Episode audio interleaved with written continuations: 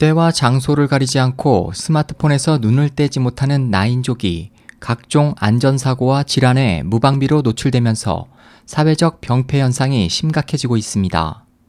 중국 충칭시 양런가 관광지구에는 스마트폰을 보면서 걷는 이들이 서로 부딪히는 것을 방지하기 위한 스마트폰 보행자 전용길이 마련돼 있고 벨기에 앤트워프시에도 스마트폰 사용자의 안전 보행을 위한 text walking lane이라는 문구가 지면에 새겨진 길이 있는 등 최근 들어 나인족의 안전 문제가 전 세계로 확산되고 있습니다.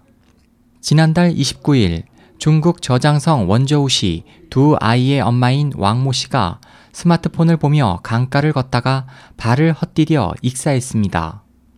중국에서는 고개를 숙인 채 스마트폰만 보며 걷는 이들을 디터우족으로 부릅니다. 다양한 기능을 고루 갖춘 스마트폰은 생활에 많은 편리함을 제공하지만 그에 못지않게 많은 부작용을 초래하고 있어 우리나라를 비롯해 세계 각국은 고심하고 있습니다. 특히 최근 1인 가구가 늘어나면서 정상적인 사람과의 관계를 기피하고 스마트폰이라는 가상 공간을 대화와 소통의 창구로 이용하는 사람들이 계속 늘고 있습니다. 이에 대해 전문가들은 스마트폰에 대한 과도한 몰입은 사람과의 대화나 독서를 줄여 정신을 황폐하게 만들 수 있다.